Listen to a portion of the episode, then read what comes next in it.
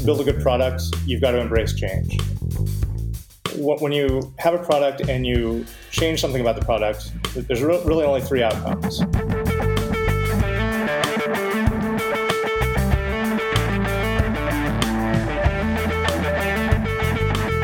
Okay, it's going to get, get better, it's going to get worse, or it's going to stay the same. If an individual contributor has an idea that is going to make the product better, they should be empowered to go execute that idea.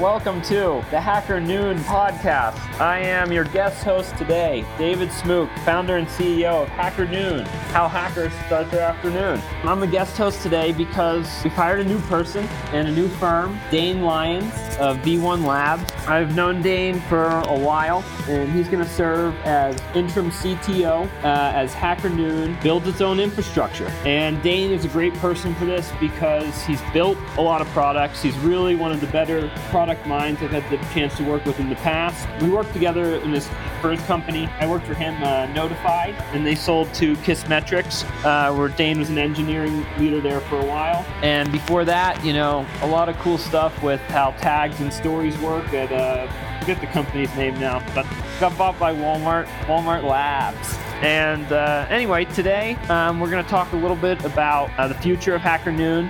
What does you know digital publishing look like for the tech industry, um, and then more specifically, Scrum versus Agile, uh, moving from wireframes to interactive prototypes. What does it mean to build an MVP?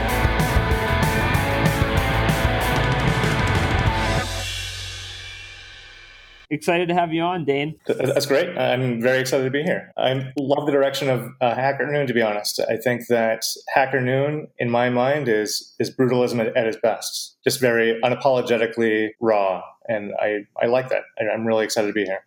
Yeah, I think the blindingly green does a lot of that rawness, and then like when you open it up to you know contributors of all walks of life, and you know you're really your only qualification is to doing cool work about tech or having a you know your own perspective about tech. You just really open up to a lot of different tones and voices. So, Dane, uh, what do you think makes a good product? Well, I think that it's a complicated question, but for me, I think that to build a good product, you've got to embrace change when you have a product and you change something about the product, there's really only three outcomes. Like it's going to get get better, it's going to get worse, or it's going to stay the same. And if it gets worse, you can usually change it change it back. So there's no real harm in change, and and the upside of changing is very high. So I believe that. Uh, teams need to find a system that embraces change, whatever that is. And do you ever fear that too many changes, too many iterations can lead to, you know, lack of identity or insanity? Changes can um, occasionally be negative. I think that you can always you can always have misguided changes, and I think that a lot of founders and a lot of um, people who are in charge of products, I think that creates a lot of fear. That there is a risk in, in a change going awry, but the upside is so much greater that it's worth it. Was it scared money don't make money? Yeah, I guess. Could you tell me a little bit about um, Scrum and whether you think people should be using it? So, in my mind, Scrum is, is not inherently bad, but is it is not a great process for an early stage company. And the reason behind that, it kind of comes back to what I was just talking about change. And Scrum is not optimized for change or for um, bringing about change. Scrum is, has actually has a relatively bureaucratic process in terms of bringing about change. Uh, you have your stakeholders and your product owners who basically decide things. And through this long process, they convert ideas into tasks. And then your individual contributors are uh, responsible for delivering those tasks. That gets into a lot of, uh, you get into trouble when you need to adapt. And it's very slow to redefine your Scrum is the most uh, top down engineering management style. Uh, Scrum is definitely not the most top-down engineering management style, but I think it's um, deceptive in that people think it, it's a very agile and, and nimble process, but it is pretty top-down in my opinion. At least most implementations that I've seen. How do you think agile is more is uh, more bottom up? In in my mind, like agile should really create a system where um, individual contributors can make the decisions that bring about change. And if you can do that, then the process of you know defining your tasks and like, it, doesn't it shouldn't take two weeks to go and create create a bunch of stories so so people can bring about change. If an individual contributor has an idea that is going to make the product better, they should be empowered to go execute that idea. Um, where do you see um, ideas going awry, though, with um, an agile structure? In order for agile to work well, you've got to really spend a lot of time thinking about your KPIs. You've got to come up with a, theory about which numbers are which numbers you, you want to focus on to prove that you're building a better product. And if you can do that well, then you can d- make a determination whether any change that you bring to the product is actually positive or negative. Yeah, I, I really like being a, a results driven operation. It's just like there are, um, you know, opinions everywhere, but agreeing, you know, what facts and what numbers we're trying to move definitely aligns people's goals in a way that gives them a freedom to to approach the problem in, in more creative ways. But like there is a challenge in your KPIs where a lot of times people are not very good at determining what KPIs they should actually pursue. And a, a lot of times, you, either your KPIs are, are, too high level, so individual contributors can't actually do anything to influence those numbers, or you might be tempted to go after a lower level KPI that is actually not correlated with, say, revenue. Like, say, if revenue is your highest level KPI, you might get uh, seduced into having some other metric that everybody believes in, but like everybody's focused on moving that metric, but it doesn't actually make a better product in the end. So Hacker Hacker Noon is moving from two employees, uh, me and my wife and partner Ling, and now we're moving to having an interim CTO, you, and then two to three developers. And so we're looking at, you know, kind of a small team, like many startups, you know, and, and being, you know, lean and small. How many uh, KPIs do you realistically think a company of this size uh, should have? In, in, my mind, I, I, I think it's good to have at least two KPIs. A lot of people will try to focus on a single KPI, but I think you you need to have your high level compass KPI, and, and maybe that is um, revenue in, in a, in, a, lot of cases for companies. And then you need to have a lower level KPI, which is a lot more relevant for, for the product. So maybe um, on the product side of things, you might have a KPI like how many new stories are being created uh, or written, how many like drafts are being created. Like you've got a lot of options. Like um, you can probably assume that the more stories that are created, the, the more revenue that's going to be generated. And if, if, you get into a thing where you, you're optimizing for stories and you, you're cranking out a bunch of stories and things aren't going so well, then, then maybe you've got a quality problem and you need to adjust your KPIs. But it's fine to start out with a KPI that, that optimizes for the number of stories. Yeah, and I've kind of grown through that exact problem. And I like to get, think of getting to the 80% and having that be a qualitative thing. And, you know, that's yes or no. And then that, once that's yes or no, that yes and of multiplied by stories published is your real rate of publishing. Mm-hmm. You know, because it's like in trying to publish a lot, you know, you make mistakes and you know you figure out ways where like you should have quality control higher, and I haven't. And then so, but once it's of a certain level, you know, it's more up to the community. And I think a lot about like you know serving contributors, serving the larger community, the readers, and then you know making money. And that's right. like kind of where the three you know KPIs were t- tier down from. Yeah, that, that, that, makes sense. So we work together also on a number of projects um, that have had different degrees of success um, with you know things like uh, 40 starting 42 higher and paid story. And what have you learned over the last you know because you've kind of gone back and forth of like creating a lot of early products, you know, then being in a not a large engineering team, but being in more structured setups in the larger teams um, how are you approaching building MVPs now that you weren't, you know, early in your career? Well, I'm definitely moving m- much more towards building functional prototypes. So, um, like as we were talking about the importance of change early, earlier, I, I, think that it makes a lot of sense to consider the cost of change. And if you're introducing change into a fully formed product, like a, a complex product that's already in the marketplace, then, then, the cost of change is pretty high. Like you've got to, like as an engineer, you've got to worry about uh, testing. You've got to worry about like a, a lot of considerations. Like there's so many dependencies to, to deal with And so any kind of change that you bring about is usually pretty expensive. But you could also go the, the other route of trying to experiment outside of the product and to build functional prototypes that explore ideas and try to get validation where the cost of change is very low. And I think that there's a lot of value in doing that. Let's just jump around a little bit. Okay, sounds good. So, Dane, this is the Hacker Noon podcast. Could you uh, tell us about some of your work and life hacks? My, my life hack is all about productivity.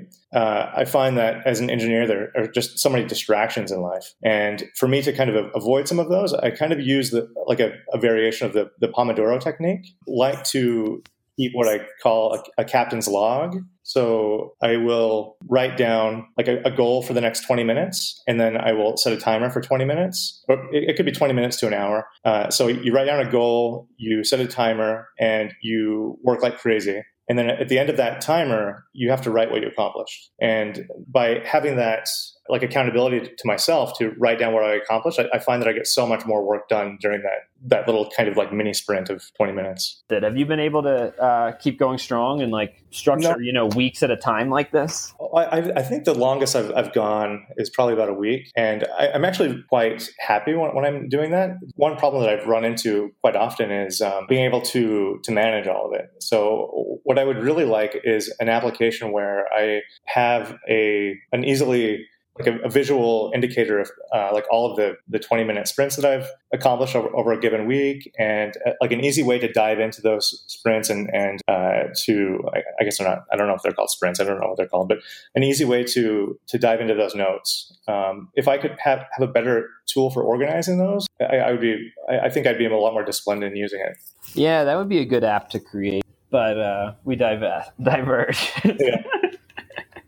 So, could you tell me a little bit about uh, V1 Labs and uh, where you think you're going? Yeah, uh, so V1 Labs is all about helping companies introduce a, discovery track. So, a, a, lot of agile teams have what I would consider a delivery track, where you you have you have a backlog of tasks that get delivered. Like we, we were discussing earlier, like uh, it, it's difficult to just have a, a, pure delivery track and to innovate. You really need to be investing a lot of your energy into figuring out what makes sense for your product going forward and to validate those assumptions. So V1 Labs is all about that. It's helping you get started on building a new feature or a new product or a new content management system. Yep, or a new content management system, whatever it may be. Yeah, content management, man, it's wild. WordPress is 30% of the internet.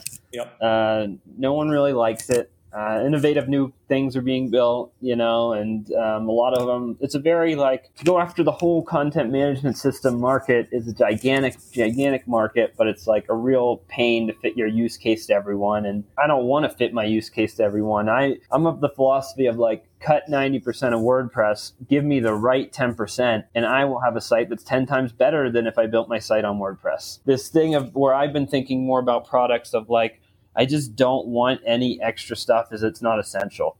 And like I've been forcing kind of the Hacker Noon workflow into the Medium publication workflow. And, you know, it helped us grow, but it also limited us, you know, with things like uh, just like how contributors communicate with their community. Now, I'm of the opinion if you don't have their email address, they're not your follower. Right. And it's just like trying to think about how we're going to reinvent this and uh, take what's working and, you know, fix with how we how contributors want to work. No, that, that all makes a lot of sense. I, have actually have a, quite a bit of experience working with building WordPress websites and blogs. I think that they were a fantastic innovation compared to what came before WordPress, which was, um, God, it must be 15 years ago or I, don't maybe maybe not quite that long. Maybe it's 12, 13 years ago. So they came out with this this, plat, this blogging platform, which was great and they had a plug-in system where you could extend the functionality. It, it wasn't a great system. Like um, I, I, think even today they do a poor job of making sure that the plugins that you've added to your to your WordPress implementation are not going to break your blog or and are compatible with the other plugins. So they don't do a very good job of that. I don't think the database is structured very well, to be honest. They could make a lot of improvements. I, I definitely agree that for Hacker Noon, it, it, doesn't make a lot of sense to try to, to take WordPress and to kind of add all, all, the functionality that you need and then to kind of like pare down all the stuff that you don't need. It, it's just, it's a complete mess for that, that sort of thing. You're much better off just building something from scratch. Yeah, yeah it's it's definitely the conclusion that I've reached, and yeah, it, it's like the deeper you get, the more you know you you just don't want to be relying on other people and trusting these other firms to continue supporting the technology that they support. It's it's a, it's a trust thing, and then it's how trustworthy is the brand. You know, WordPress is like thirty percent of the internet, and they're still not making that much money for being thirty percent of the internet and powering you know thirty percent of websites. It's uh, there's always a balance between you know building to help other people's business versus building to help your own.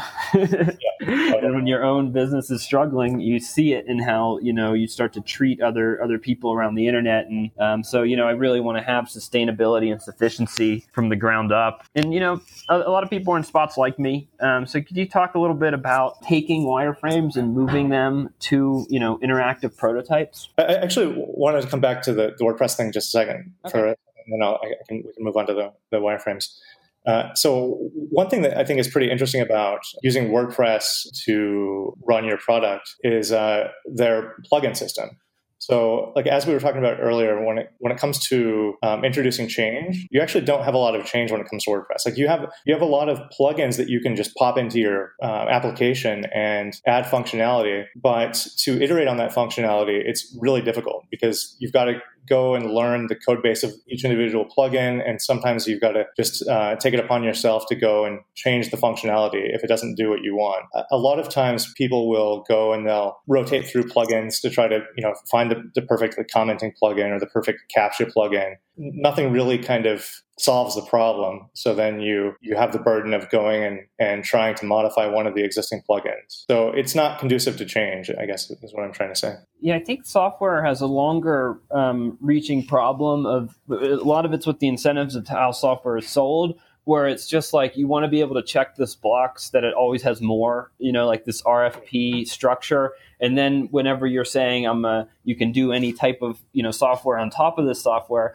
it's like, oh yeah, you make it so easy to add software, but you make it so hard to remove. It's like you can't change if you can't remove. You have to, you should be removing as much as you're gaining. You know, at the end of the day, it's like you change stuff, but you come back to an equilibrium. And if your whole point is just adding more and more and more and more features, you know, that they're going to get a, get in the way of each other. Oh, absolutely. I, I think that you need to really pare down your feature set to the the minimum number of features required to satisfy the use case. Yeah, and then get how many use cases do you support? You know, how big of a company are you, and how which which of these use cases really your business, and which one is not your business? Right. Uh, it's it's it's cool to think about where uh, software and strategy overlap, and you know when and when they work together well you know you understand like if it ser- how it serves the contributing writer and then what contributing writer do you want to serve. We've become a destination where just brands publish press releases. We're not going to be a very good site. And at the same token if we become a destination where it's just like only product managers talking about why agile is better than scrum you know we're also not going to be a very good site. But you know like what how we support the contributors will drive the editorial line and then the editorial line will drive you know how we support the contributors yeah, it's a it's a delicate balance because so many startups are pretty much forced to go like to go kind of up market way too fast and to not focus on smaller use cases just because they, have got to satisfy investors. I, I, think if you kind of go up, up market too fast for the wrong reasons, it, it, it can kill you. Yeah, I mean, it's uh, some investors are on the other side of things where they're like only satisfies the users that really love you, and only yeah. and don't worry about losing your eighty percent middle of yeah. you know users that like use you but may not tomorrow. Yeah, I like from my point of view, I think it, it, makes sense to, to really go and try to find the best way to, to satisfy an individual use case, to be relatively focused. And like once you've kind of saw like cracked that nut, then then you can understand if your product makes sense for other adjacent use cases or if you need to build complementary products, but you can kind of expand that way. Like just kill it in, in uh, satisfying one use case at a time. I think that that's uh, mm-hmm. kind of the way that I think about it. Day to day, you know, you're living in San Francisco, um, where I used to live once upon a time, and you know, it's an expensive city. It's a unique city. It's got people from all walks of life. How are you, you know, hacking your life to live a better San Francisco? Oh man, I I'm probably not, to be honest. I, I, probably should not be in San Francisco, to be perfectly honest, because I'm, I'm not really taking advantage of the, the community here. I, I, w- I would love to spend you know a, few weeks or, or a month trying to think about this problem and trying to understand how to to maximize my, my time in San Francisco and then to try to build around that because I, that's time away from spending it in San Francisco, you know, with other humans and what have you. Yep, yep. But I, I, think that there's plenty of technology that can help solve this problem because um, I mean there's so many events that happen and it's kind of an information problem. Like you need to be able to be exposed to the information to like know when the events are available and, and which events you should be attending and who you should be networking with and you know all all those sort of, sort of things like almost like a I guess like a personal CRM or, or some something like that. And then artificial intelligence will monitor your activity and recommend related activities. Oh yeah, yep. I don't know. I hope you're always been a little more optimistic on the machines taking over than I have. Yeah, I, I, I am pretty optimistic. I, I think that I, I, don't know. I, I, I think machine learning is is just a, a fantastic thing. I, recently Alpha uh, Alpha Zero beat uh, Stockfish and like the first uh, like machine learning uh, or Google's first mach- machine learning foray into creating a, an, AI for for playing chess, and it's just uh, it, it's just fantastic to to see how creative this this AI has become. But but the the AI that that Google used to create this chess playing machine is not going to you know hack your vehicle and drive you off a bridge or something like that. Like it's it's just like that's not really um, something that, that I worry about too much. If, if, there is some kind of like hacking attempt that I fall victim to, I, I think it's probably much more malicious intent rather than uh, like AI going awry. I think that the risk of that is far higher. Yeah, we publish um, Google's chief data science officer, and she titled she one of her best posts. She puts machine learning. The simplest thing it is is a thing labeler. That's where it all starts. You know, how can you label this thing properly? And then what do you learn from labeling a million things in a million different places and a, a million different whatever? So right. It's like, uh, yeah, it is kind of, I'm like thinking about like searching photos, you know, is kind of an area where Google's done a lot. And like, it's just interesting. Like, especially like you, there's a piece of art in my office. It's abstract and there's shapes and there's circles. You know, is this going to be searchable under rectangle and circle or is it searchable under art? You know, and then like within the art, what other things does it recognize? Does it recognize that, you know, that this is a sunset or, you know, is that possible? Right. so it's like, and it is. Yeah. Yeah. but, but, but it's, a very purpose built um, application. It's not like like that AI is being is learning how to to walk or to, to do things that or even has the ability to do things that are malicious in, in nature. I mean, uh, certainly that there is a possibility that something like that could happen, but for, for the most part, I, I don't think that the risk of I mean, AI as we see it today is very high. Yeah, but it'll still make mistakes, and that's why when a Tesla car crashes, it's in 10 million sites, and whenever you know the crash that happens outside your office happens, it doesn't make the newspaper. You know, it's yeah. like there's there's a it's under a microscope right now because of the implication of switching, you know, all drivers to self-driving cars is you know massive on a labor level, a safety level, all that, um, and a you know performance level. Self-driving cars, that's the one where I just can't get my eye off that industry. You know what I mean? No, definitely. It hits those things of those bigger tech themes versus like practical day-to-day application of running into everyone's lives from a business perspective and, and a user, you know, a rider. Dane, what do you think I should prioritize in the new Hacker Noon? Well, I, I think that you should embrace a system that empowers your contributors. I, I definitely don't like to call contributors uh, resources. That that drives me crazy. I, I, think contributors should be called collaborators. And so the engineers that you hire and the designers that you hire, I think that you need to empower them to to make change and to to feel like they have the ability to, to do that. And that I think is should be the number one priority. Cool. Uh, so we're now hiring front end, back end. Uh, you can apply at uh, jobs.hackernoon.com or you can just email uh, Dane, Dane at hackernoon.com. That's uh, D A N E, Dane. That's you. Yep, that's me. And uh, where else can uh, people find you, Dane? Uh, also, Dane at, at v1labs.com. We're on uh, Twitter at D U I L E N. Uh, that's my my handle, and and that's that's pretty much the your safest bet. And Duilen, your handle. Uh, where did that come from? I don't know. Like it, it was just a, it's a name that I invented uh, probably about 15, 20 years ago, and it just it's just kind of stuck with me. And that's your internet name, your internet given name, self. Yeah, I, I think I, I, probably made it up like in like AOL days or something. I, I, don't know. It's it's just kind of stuck with me. The early days of the internet. Yeah. And uh, anything the internet should be doing to be a better place? There, there's a lot of problems with the internet. I mean, like there's there's a whole like cyberbullying thing, and people just need to be more know, open and tolerant to to their neighbors and just just good neighbors, I guess. Um, and that like if people were just better neighbors on the internet, just like in real life, I think that the world would be a better place. I do too. Hey, uh, thanks for doing the Hacker Noon podcast. Uh, you can find more episodes at podcast.hackernoon.com um, or just visit hackernoon.com and I'm sure you'll uh, bump into a great tech story.